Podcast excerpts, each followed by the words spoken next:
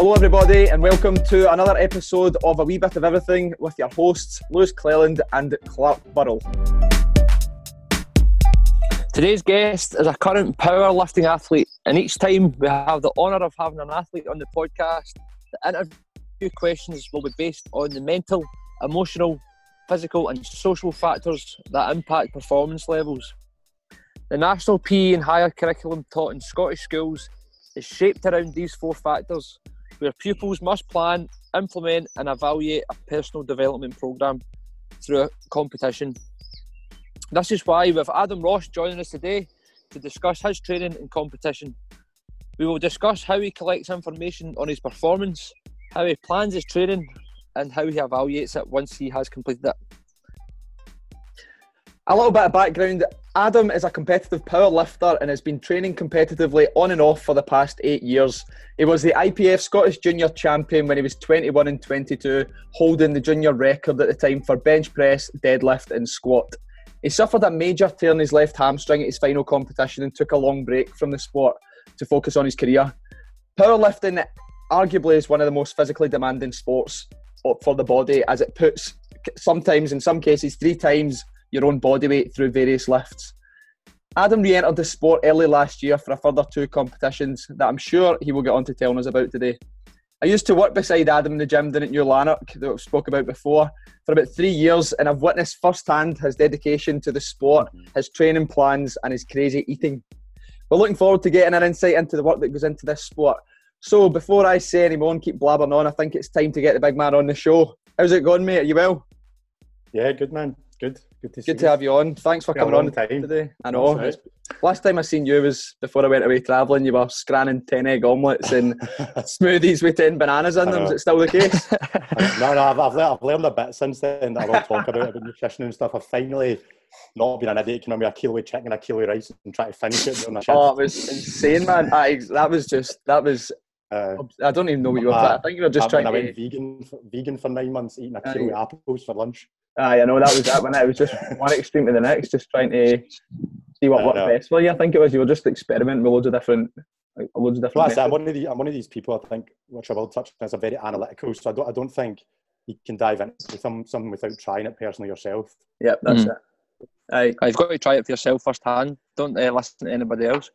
No, hundred percent, man. A lot of the time, it's what works for one person doesn't necessarily work for the other person as well. So I think that's important what you said there.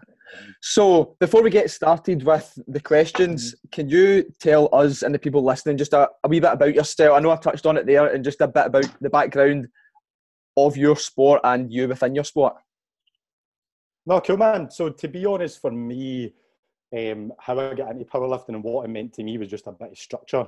I think unlike any probably sports like you're running stuff, you're constantly trying to chase a goal, an end result, track your progress constantly, which I think, which men made me realise and getting what I do now as a job with sales. I think that made me realise I was quite an analytical person and goal focused. Um, how I get into it, to be honest, both was a want through um, need and a bit more discipline and structure. So the first time I think I was about 18 or 19, and I was going through quite a lot of kind of family rubbish at the time. I was a bit down. I'd just started a job um, I just left uni, to be honest, decided that it wasn't for me. And I just started a job as a lifeguard. One of the guys at the time, Darren, who I'm still friends to this day, kind of took me under his wing yep. and kind of showed me and got me into that routine what a proper training program was, how to schedule it, how to peak and stuff. Mm-hmm. And then through that, he then, I suppose, turned me into the Scottish junior champion at the time. Uh-huh. Um, quite like you said, it is just simple who can lift the heaviest weight. Obviously, it breaks down to kind of like fighting like your weight class, your power to weight ratio and stuff. Um, but again, the second time, I guess, like you said, like you didn't know, just obviously I've not seen you, but I get back into it probably January last year. And again, it was a want through, I needed a bit of structure. I kind of went through a bit of a rough patch just in life, kind of mid 2018, actually get diagnosed with acute anxiety and depression in November. Right. Uh-huh. Um, so I get given the Propanol or whatever it's called, the kind of anti-anxiety medication. I just thought, you know what, this isn't what I want to start doing my life. Start popping pills and stuff. Um, so literally at the end of that month, I applied for the Scottish Opens the next year and just kind of dived straight back into it and just kept that routine going. Mm. Um, but to be honest, that's that was it. Like you, you kind of hit the nail on the head. Done it when I was a bit younger. I was the IPF champion at the time. I had like a 180 squat, a 155 bench, and a 270 deadlift. Two seventy deadlift. That's what it was. I could remember. I could remember you got that, and uh, were you know were you know training? You were at New Lanark at the time when you when you got that. Yeah, Did yeah. you know? That was my that was the last competition I'd done was in New Lanark, yeah, and then I ended up kind of tearing my hamstring, and then found partying and going out, and Aye. kind of fell Lost- of love with it, I suppose. For a lost little focus a wee bit. That's good to hear that you've got your focus in that by for it. It seems like it's almost like your sacred place going to the gym and a bit, allows you to let off a bit of steam and it seems like the perfect Oh, for you to Yeah, Or- definitely, definitely. for anxiety and stuff of- like that as well. It's the kind of number one priority. I think. I mean, you you guys will probably witness it going your runs and all the different kind of more ultra stuff you've done. It just kind of shifts your mindset from one thing to another, and you come out the other end of that feeling a bit better. Well, you can't possibly be thinking of anything else when you've got 100 plus kilos on your back. Because if you do, then you're Uh, you're going to get a sore one. So it's, I think it's a perfect cure for for things like anxiety, depression. It just helps you, it gives you a bit of structure, and it allows you to blow off some steam, and it allows you to take your mind off anything that's that's going on potentially. mhm. But aye, But no, it's that's- very structured. It's probably you guys, and you're trying to hit different times at different distances. Like you're constantly trying to aim for that goal, so it does kind of take your mindset away from anything else. Like Mhm. Mm-hmm. don't want to go Aye. out, don't want to go No, you're drinking def- when- that was. Yeah, you've got a focus. Gives you a focus, doesn't it?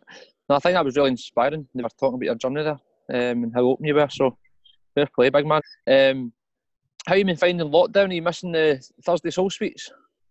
Remember that back in the day? oh my god! I can't tell you Aye, that. so the when I foot in the so sweet.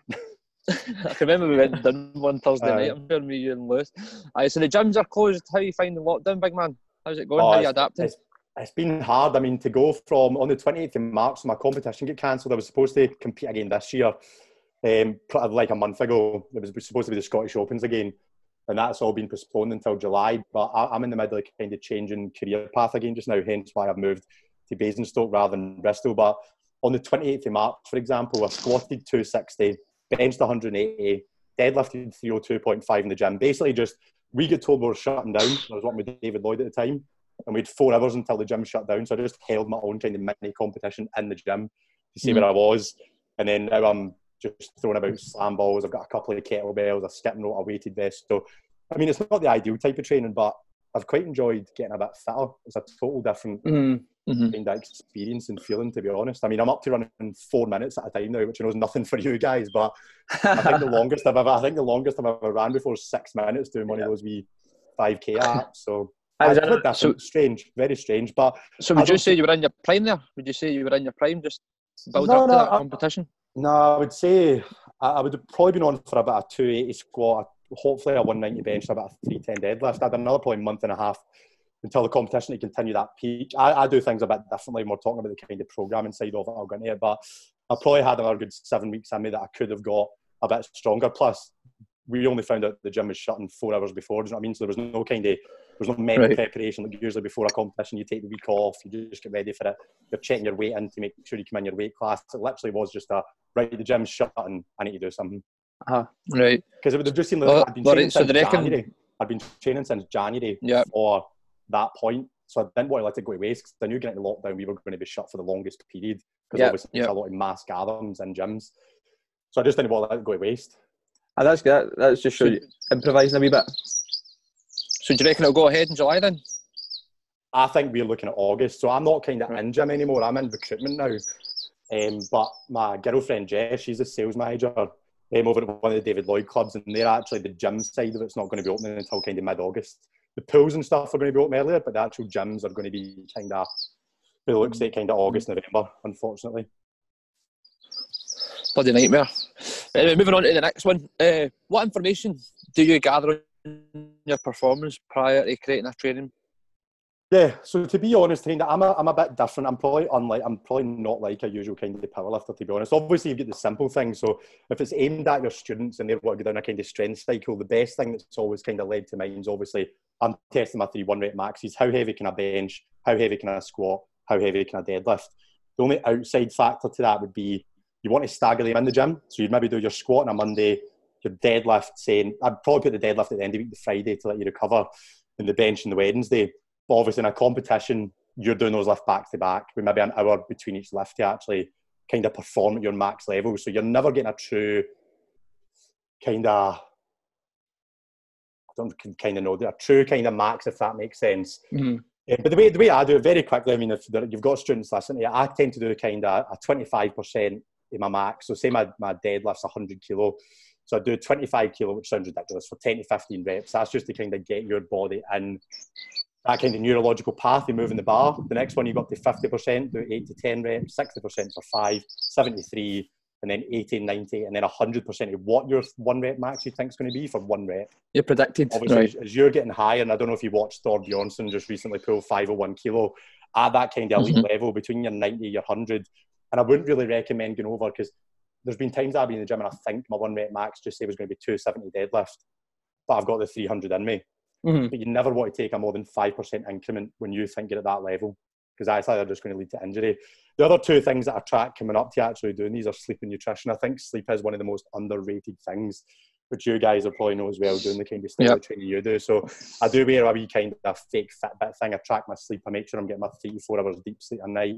Um, and then just nutrition. Obviously, during lockdown, it's been quite hard. Jess loves bacon, so I probably went for 10 chicken breast and 10 bananas to 10 brownies a day. But you just need to make sure all these things are in check and you're just hitting different wee milestones to lead that to that one big goal. It's all about adding up those one percent to get yep. to the hundred rather than just jumping high. That's interesting. Aye, so it's about the process as well as as much as the end goal. Hundred percent, yeah. Because the, the, mm-hmm. the, thing about it is, and when we get into programming, well, I'll tell you about kind of one of your other questions. Um, it's very much a sport where if you don't, so I'll program exactly what I need to hit every session. Now, if I don't hit that that session, it's going to be probably one of kind of three or four factors: my sleep, you know, my nutrition, am I stressed out?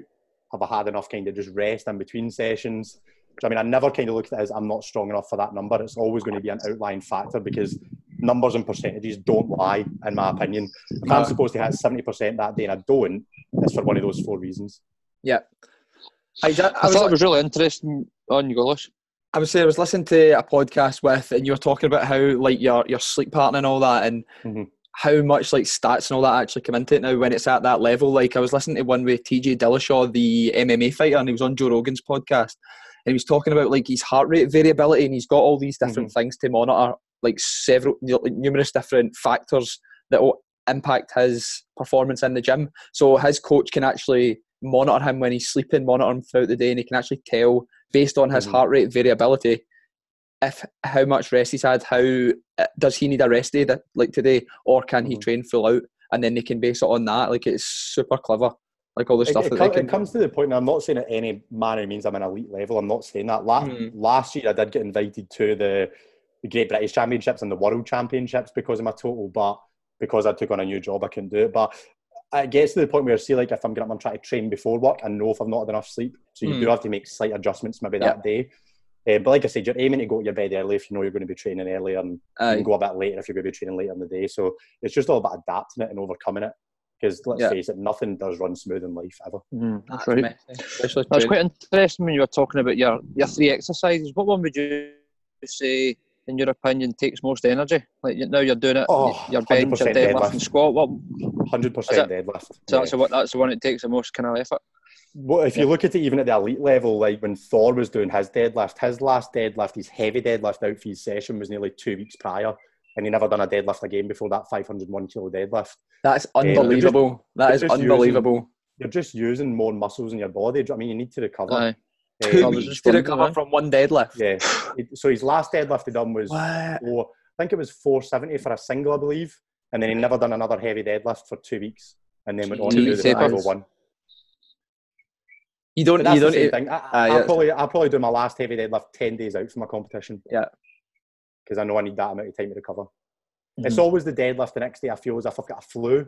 Like I wake uh, up, and it's not necessarily my muscles. I just feel a bit ill. Yeah, you've just yeah. told, but it's because you've given it. Like, well, I can remember you've come into work one day and oh, you burst eye vessels. I burst, burst blood vessels yeah. all up your neck and that. Like that is just mm-hmm. purely because you're the, the weight that you're lifting. Yeah. And you, you can imagine if that's that. if that's happening, then what other things is that doing to your body? Like it's totally sapping you.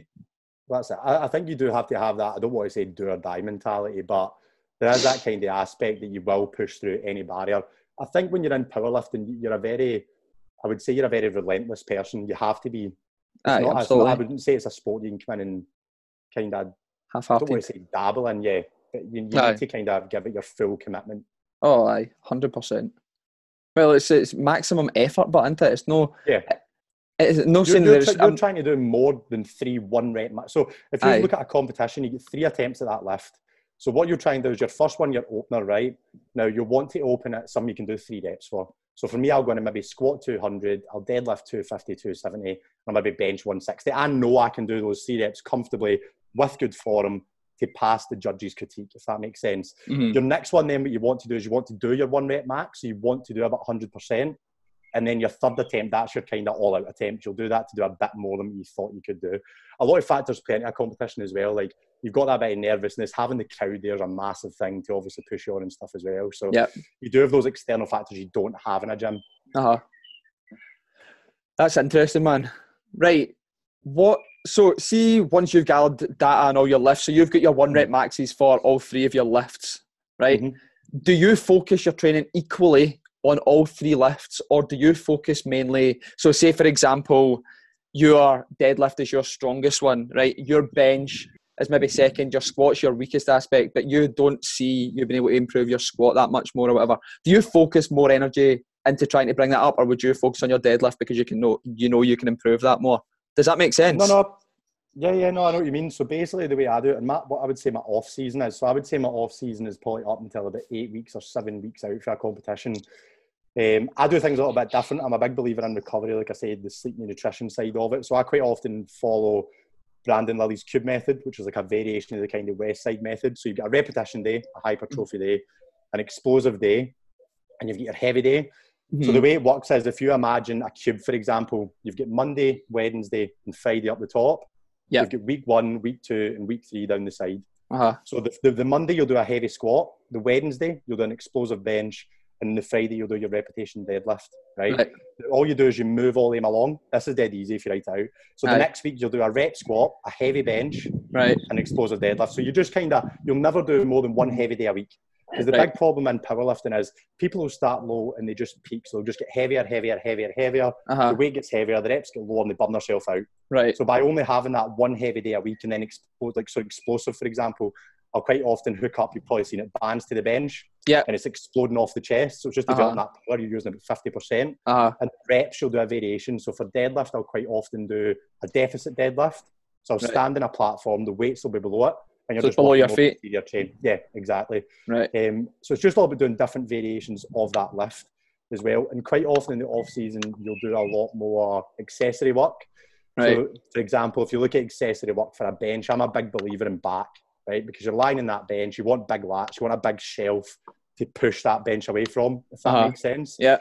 Um, so you do a lot of back work, some incline chest, a lot of shoulder work, but you wouldn't do that necessarily leading up to a competition because you're just going to be burning, you're going to be burning through a lot more energy than you need to. Right. Um, but no, to be honest, I would say I would focus on my weaknesses in an off season, Uh-huh. but on an on season coming up to the competition, it is more you're just hammering every lift, if that makes sense. Right. So you don't focus anymore on say So my, my big focus in an off season is always a squat. My squat is pathetic to be honest compared to guys in my weight class. Yeah. There's guys in my weight class squatting like 350, nearly 400 kilo. My best squat's 260. Do you know I mean? But my bench, and- my bench and my kind of um, deadlift is always on par or keeps up with them. Apart Uh-huh. from the mutants that can like deadlift 400 kilo and stuff. Right. Okay. Um, but yeah, no, you're right. So I'd focus more on the kind. I would say if I put them in order on an off season, I focus on my squat the most. Then I, I probably do more my bench than my deadlift. My be- my deadlift always has that kind of. I've Mhm. always got the power off the floor, that kind of explosiveness. But I think that leads back to like um, just that thing I wanted to touch on. But the, the podcast you done with Ross, like I believe that hard work beats talent, but I don't think anything will beat talent if talent works hard. Right. If that makes sense. Yeah. Yeah. Mhm. Absolutely.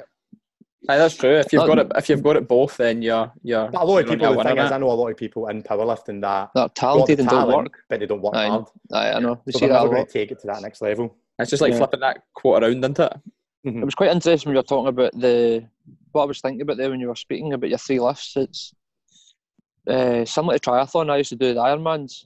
Like my, my, my weakness was, was cycling. So in the off season, I would focus on my cycling and get out and do hill reps because running and swimming is probably my better sport. So it's, it's transferable, I suppose, across all different sports, isn't it? 100%. Anything that you've got multiple disciplines in, do you know what I mean? You're not going to, I mean, you get compares of just deadlift, so they'll just focus on the deadlift. But when you're doing a full power meeting like you, if you're doing a full triathlon and not a brick, you need to be engaged in all three disciplines of the sport. Yep. Yep. It's like, but I think with powerlifting, triathlon, running, they're all very individualized sports. Whereas in the reason I was getting at that question is because in football, like you hear about people always wanting to to work on their weaknesses all the time, as opposed to focusing on what they're good at, playing a position that they're good at, therefore using that to your advantage. And why not just enhance your strengths even more? Don't worry mm-hmm. too much about your weaknesses because there's, there is two like there's different ways you can you can go about it and different philosophies on it. I guess. So I was just wondering Yeah. what what yours I was think in the only that. thing with powerlifting is you're looking to have that big number for every lift To to get achieve the higher total because that's Yeah, what's going to win. Do you know what I mean? So you could focus more on your dead. Like for example, I could focus on my deadlift, but at this level, am I really going to make a twenty or fifty more? kilo gain to make up? Yeah, exactly, aye. Clark, to know, you, make know what up you mean. for what I could gain in a weakness. Yeah. because you're probably Yeah. looking at my next deadlift will probably be three twenty. It's not going to be like three fifty or four hundred. Um, it's going to be those small increments at that level. So why not boost the thing you could get the most increase in? yeah, that was Good point. answered my question perfectly. Right, could you give us? You kind of touched on it there, so just very simplistically for the people listening, give us a breakdown of what a, a week's training looks like when you're on the build up to a competition. So just a typical. No, yeah. No, I think I'm a bit different. So it's pro- everybody's probably got different methods, like I say. So a lot of people will do that.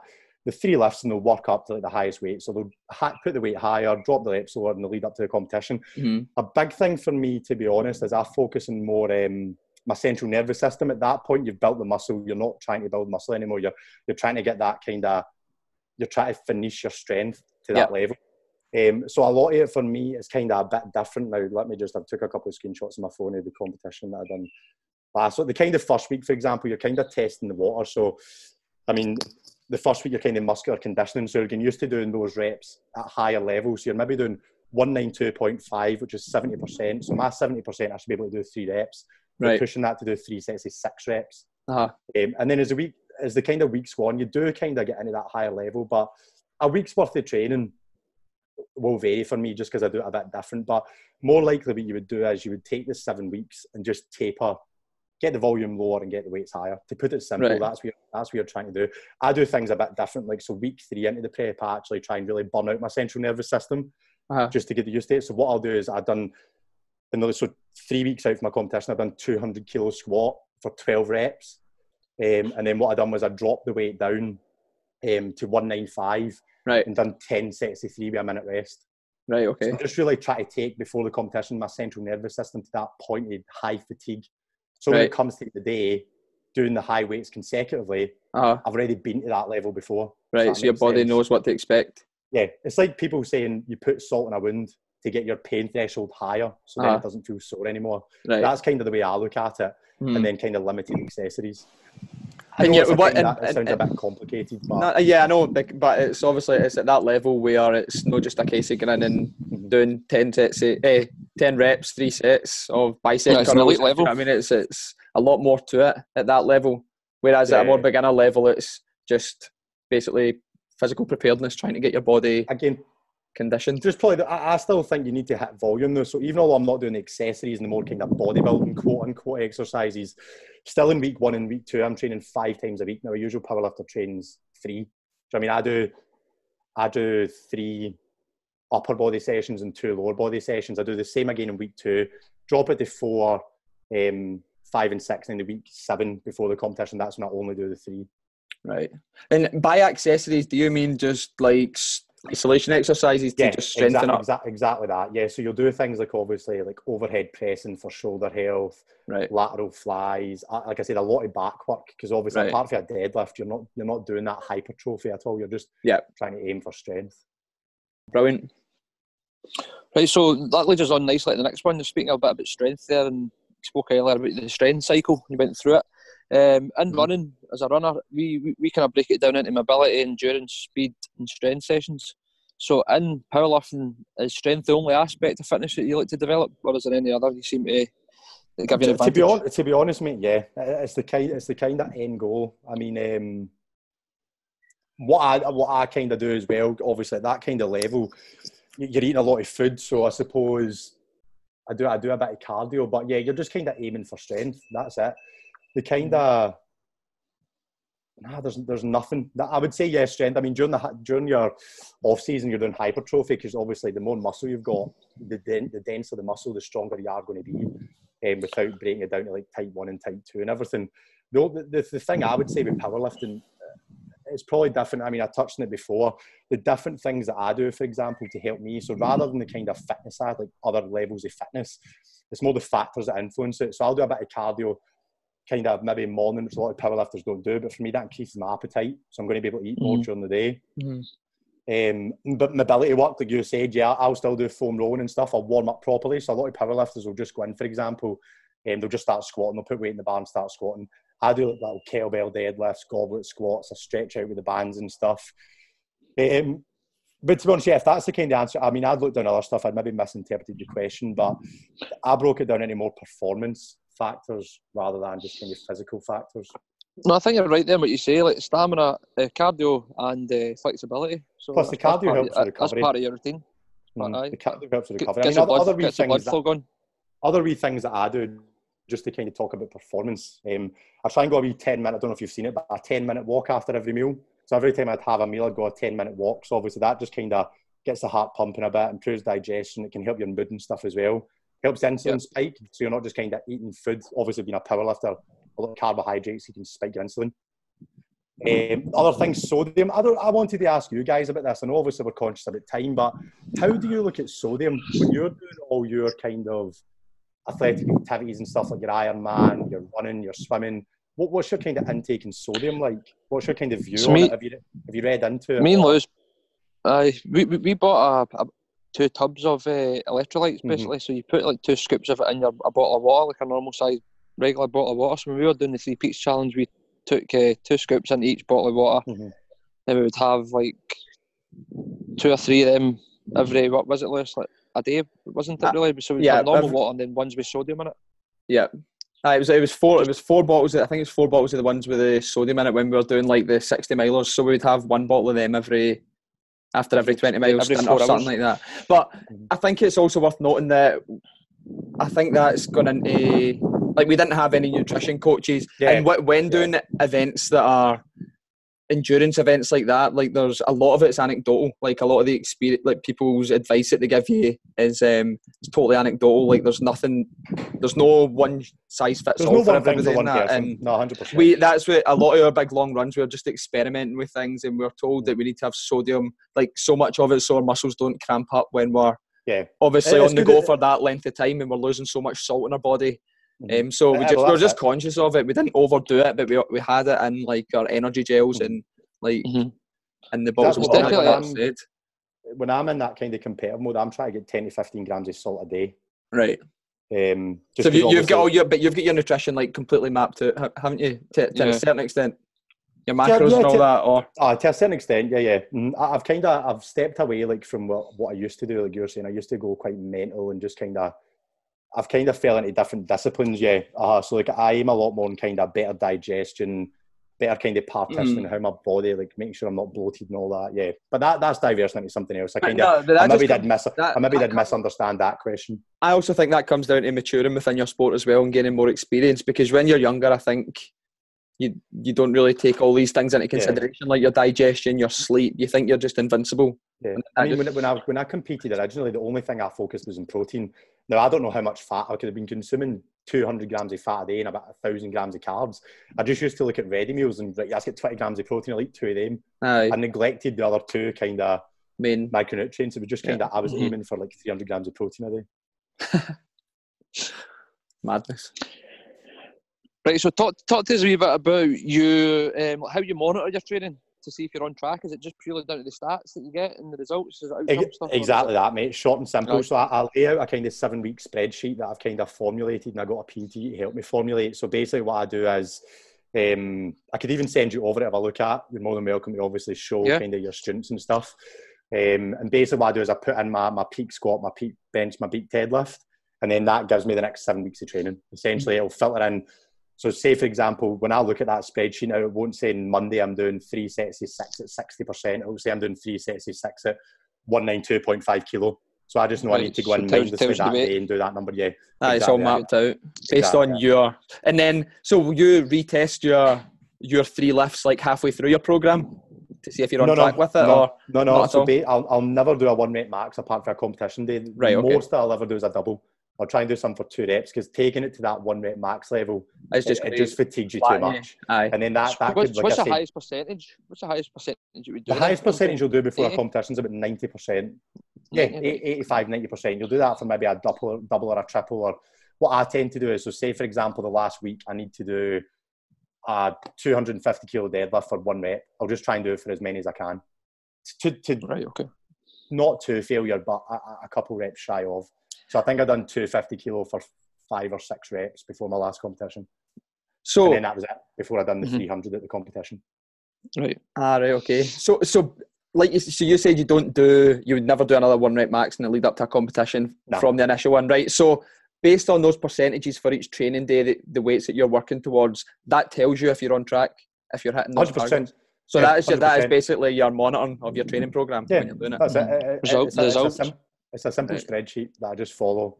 And I just go in the gym and I hit that number every time I'm training. so you know what you need to do and when Yeah, you need to do exactly. it.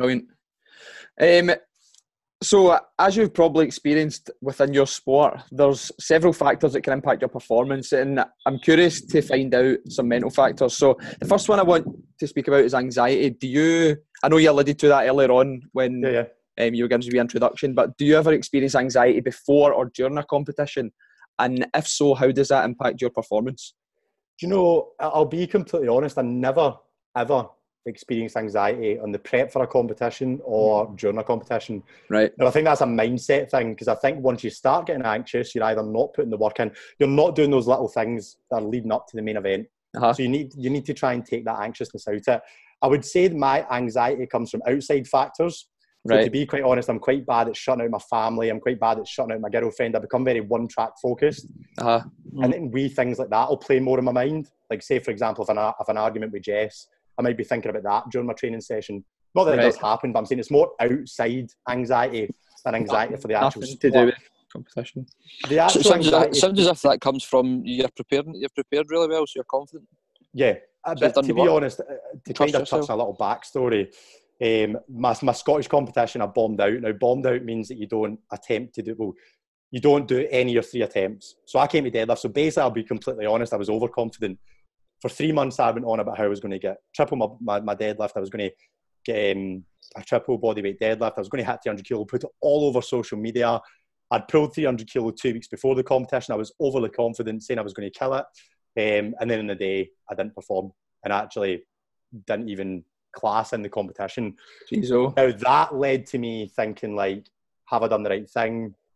Felt like an idiot for putting it. So I could probably say I came for anxiety with that. But the big thing with me, I'm quite a mentally stubborn person. So what I actually did the next morning was um, put my name down for the Cornwall champion, which is nine hours. The other side, as you know, is Scotland down the very bottom. Mhm.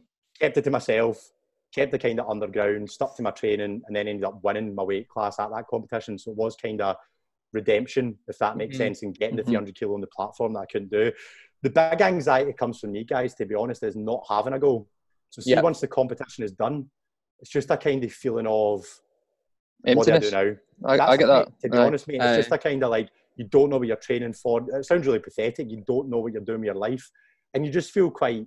Empty. You do, mate. You feel sad. That's- mean, that- you- I think feel that's like so- not working for It's like so It's interesting. like I saw I saw a quote saying it's like Candice Burt, this ultra runner. She says, "I I uh, I race to train rather than train to race." So it's Mhm. like she signs up to races and does events so she can be committed to training. So that's not rather than training to race. If you know what I mean. So it like goes a back to going like through a- that process and having something lifestyle. to focus on, isn't it? Mhm. That goal is Mhm. just there so that you can keep a focus between Yep. start of your training program right through, and then when it's when, once it's over, you've achieved it. But then it's like, what's next? The next well, day you you- wake up, you- you want to die. What's next? Aye, that's it. So it's just trying to get into the lifestyle. Right. So you almost you kind of alluded to it, like your your strategies and how you would you would manage your anxiety. But do you have any approaches or strategies that you use specifically? Like if you are feeling a little bit anxious, maybe in your training or in, in a competition. I, I think it's just all about kind of self belief. I think you need to remember why you're doing it. Um, so for, for me, like I said, when I kind of I failed that Scottish competition, uh, it, it, was a big thing for me to commit to another competition in three months' time. You know I mean? It was hard knowing that I just failed to kind of jump back on the horse, so to speak. So I would say maybe I did for that competition of quite a bit of anxiety leading up to it. But I think it's just all about self belief. I knew what I was capable of, and it was just reminding myself of that. Mm-hmm. Whether that be listening to certain podcasts at night, going to sleep. Um, I, I get into the routine of listening to like kind of self motivational, which a lot of people do it these days, podcasts in bed. Yeah. Even to the point where I don't mean it's a bad, but you're ten minutes in the shower every morning, so I'd always put on something in the shower to listen to because obviously you're going to take it in a bit better then. But Aye. I think it was just positive affirmation, just like as Conor McGregor says, and I know Clark likes a quote and stuff, but thought becomes things. Right. So I was just convincing myself yeah. every day. I knew what I was doing. I knew why I was doing it. I'd done the 300 kilo before. I know I could do it in the platform this time. Um, and it was just, I'd, I'd probably say, being a bit more self-centered, if that makes mm. sense. Maybe keeping myself to myself, but just reminding myself why I'm doing it. Yeah, I think it's I think it's also interesting about like when you speak about sleep and how you say your anxiety doesn't necessarily come from the competition or preparing for the competition because you know you're well prepared, but if you're like experiencing anxiety in other aspects, that can impact your sleep, which can then also have a knock-on impact on your your training. And oh, do you know what I mean? Like it's it well, can like come said, from so yeah. many different angles. It's not necessarily competition anxiety. Other things can impact it. Like from that. I'm a very analytical person, so I will break down everything. Um, so if I wake up in the morning, I've only slept for seven hours instead of I'm trying to aim for eight to ten. Or if I look at my watch and I've only had like three hours deep sleep instead of three and a half to four, the anxiety comes for me, right? I've, I've not done enough rest. Am I going to be able to perform? Mm-hmm. And it's mm-hmm. getting that bit of doubt in your mind. But then it's just trying to remember, well, no, I, I know I can do it. I'm, I'm, programmed to do it. I'm going to be able to do it. It's just having the yeah. willpower to kind of push through. Or nutrition, like I said, I start to get paranoid if, and to be honest, quite a lot when I dip into powerlifting. If I start to look a bit soft, or if I gain a bit too much body fat, I start to overthink that that's going to be a bit detrimental and it's going to be harder to then cut the weight and mm. lead up to a competition. Yep. So I would say my anxieties are always future anxieties. Never something in the moment. They're always something that's going to be happening, if that makes sense, uh-huh. further down the line. I look at it more how it's going to anxiously affect my end goal than my performance that day. Uh-huh. Interesting. No, Ross, I love uh, uh, Adam. Even Adam Ross, isn't it? Uh, He's got two first names. Absolutely, absolutely, absolutely loves what he said there about self belief. It is so important. See when you're trying to achieve a goal, and that and that self belief does get built from that failure and coming back again. So fair play to you for coming back so quickly and being able I think to a big thing achieve it well, after only three months. You, you, guys will get this doing it with each other. It's about surrounding yourself with the right people as well. You're always going to end up. What is it they say? You're as good as the five people you surround yourself people. with. So That's having right. having people around you that are going to push you and have that motivation. Now, the one thing I will say, I'm wondering powerlifting is a very lonely sport. It is only you in the gym. Now you can have friends, you can have people helping you, you can have people spotting you, I'm in multiple group chats with people I've met at different competitions. But at the end of the day, the reason why I like powerlifting is because there's nobody else to blame if you don't mm. win, just say rather than you. It's not yeah. a team effort. It's not like football where a couple of bad guys can let down the team. Mm-hmm. It's you versus you, if that makes sense. Yeah, um, same as running. That's, that's, it. And I think it's why it's that big thing. Like you'll say, you probably maybe been doing a run, you don't feel up for it that day. It's convincing yourself mentally that okay, your legs are tired, but mentally, you know, you can push through that blockade. Absolutely, uh, it's, it's those tough, it's those tough days where you need to get out, and that's where you, the ones where you feel as if you get most benefit from it. Like if you only went out when you felt good, you would never really get out very much. I know, hundred percent.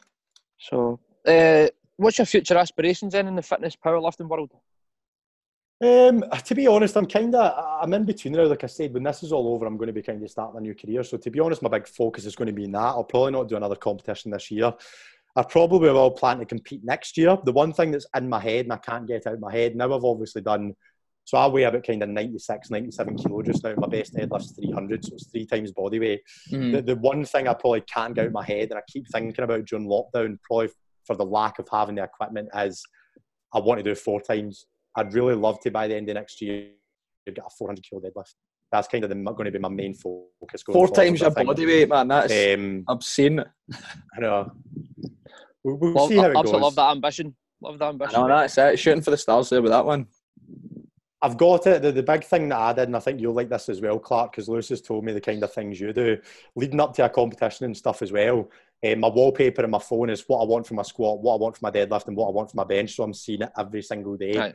Um, so that's what I've did now, just to kind of get the heads up. I've literally got 400 kilo deadlift on my phone now, just so I'm looking at it every day. I'm reminded of it every day. It's kind of like. I think that's one of the, it's, it's yeah, like the and of it's one of the- that it? keeps anxiety out of your head as well. Because if you wake up and you've had like a bad sleep, or do you know what I mean, you've had a bad training session, because they do happen.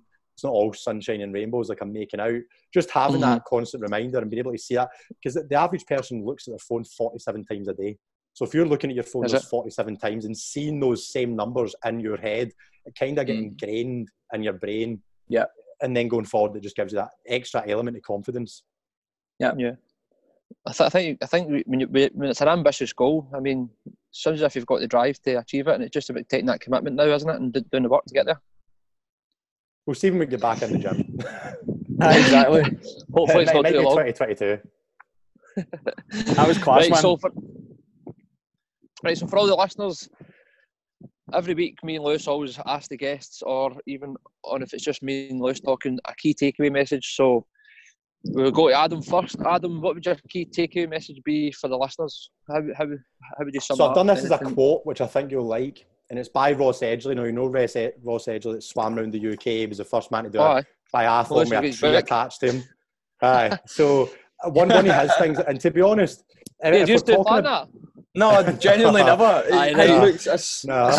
See, pay, Uh, see for- paying you a bit of money. See that, that, that guy's paying you a bit of money. to fly- fly Nah. his me, me and the big man are in cahoots.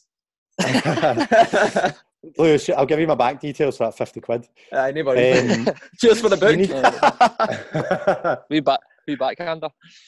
Nah, I mean, one of the big takeaways from his book, and to be honest, I'd wish somebody told me when I was younger. Now, n- not to obviously keep bringing it back to myself, but everyone used to tell me at the time, if you could get out of your head, you would be a really good powerlifter. But the big thing for me when I was younger, 21, 22, obviously, being honest, I was single. I wanted to look good as well. So, I mean, I didn't want to be that generic big fat powerlifter. Anytime I'd put on body weight, I'd try and cut it off, and obviously, losing the body weight, you'd lose strength. So, the big takeaway, and I loved what Ross Edgley says, was um, treat your body like an instrument, not an ornament. Mhm. And I, I think the kind of, and it's something I wish I'd get taught when I was younger. You- The body will come eventually. I think dedicate to your sport. Too many things, and obviously the pressure of social media and Instagram and all the six packs and take this pill and that protein powder. I think the, Yeah. the big takeaway is when you've got a goal in mind, stick to it, and mm-hmm. everything else will fall into place. Aye, he's he's big, he's he's big on the, the fundamentals, isn't he? Like just I mean, able he, to- does say this, but if you look at him, he doesn't look like a swimmer. He looks like a bodybuilder. He's Aye, jacked. he's- He's got a six. He's, he's in Aye. mad shape. But I, I just love that. Treat your body like an ornament, not an instrument. aye, Eh, sorry, other way about. Treat your body like an instrument, not an ornament. yeah, Aye, I think brilliant. that's, that's, that's it. Never heard that one. That's a good one, mate. Uh, so, Lewis, key takeaway message. My key takeaway message. In fact, I've got two. My first one is don't eat ten banana smoothies. your, your your girlfriend won't appreciate it. no. No, but all, all um, joking aside, I, I thought it was interesting how he said you don't really get competition anxiety, but you can your anxiety comes from external factors, and you don't get competition anxiety because you know you've put in the work, you've put in those small steps, those one percents all the time, and that's that helps manage that almost in your head, and I can I can resonate with that as well because if you know you've put in the work for something, and that can be in anything, it can be in if you're going to do a talk or if you're uh, going to deliver a lesson or very much in your sport, then if you've put the work in, then you know you're you're going to be prepared for it, and that eliminates any element of self doubt and anxieties that you might have. So I thought that was excellent. Yep. See, even the same when we do these podcasts, you know, we prepare for them all week. You know, we've been in constant contact with Adam as well with the questions. So, just got to prepare for it, and then it'll all Uh-huh. go to plan, hopefully. and the rest is Um, preparation comes success. That's it. So key takeaway message would be: I loved how analytical you are, Adam. You were you went into a lot of detail. Um, as a runner, sometimes you can focus on just putting miles in, or if you're a football player, it's just about turning up and training. You think that's your job, but I like how you, you look into the sleep side of things and, and the nutrition. So you it's not just about your actual sport and the, the requirements for that. So I love that um, and how you look into your deep sleep. Just being, it's just trying to get those one percent gains, as you said. So that that would be my key takeaway message. Don't just focus on your sport. Try and be open minded to the nutrition and the sleep side of things. it's so Brilliant. important, as you said. Yep. There's a, there's a lot more to it than just than just turning up at a gym or just turning up to a training session and doing it. There's I mean, you probably could if you got a nutritionist. You could get a whole podcast on nutrition and mm-hmm. mental. oh, nutrition just completely blows my mind. Half the things that there's just a lot of conflicting information, and it's just there's I think there's people have just got different agendas when it comes to nutrition. Personally, but mm-hmm. I think That's- I think that's another story. it. Yeah, I think you just need to stick to what works for you, and that's it. Aye, Don't that's it. anything It's too easy to it's too easy to dip in and out certain things. You just need to do what you do, and that's it. Yeah, absolutely. Oh, well, thanks very much for coming on today. That was a great insight into powerlifting and obviously your background in the sport, and you really gave us a, a, a lot of good information there. And hmm. I'll definitely go back when I'm editing it and take bits from it and just re-listen. Yeah, to sorry it. for going off in so many. Oh no, that's that's that's good. But and that's a- like I said, that's a good thing about podcast. People listening can rewind it, pause it, and actually take a time take time to digest and all those little nuggets of information. So that was good. Right, Adam, top man, thanks very much for being so open and honest with us there. That was a brilliant uh, insight into how your uh, powerlifting training is going on and what you're working towards. All the best for the future, mate. And if anyone can like, if everyone, sorry, can like and reshare this podcast, that would be very much appreciated. We want it to reach as many people as possible. We've got a small cohort of people who are watching it at the minute, but we want it to grow as big as possible to get that information out there. Thanks very much for listening. Take care. See you later.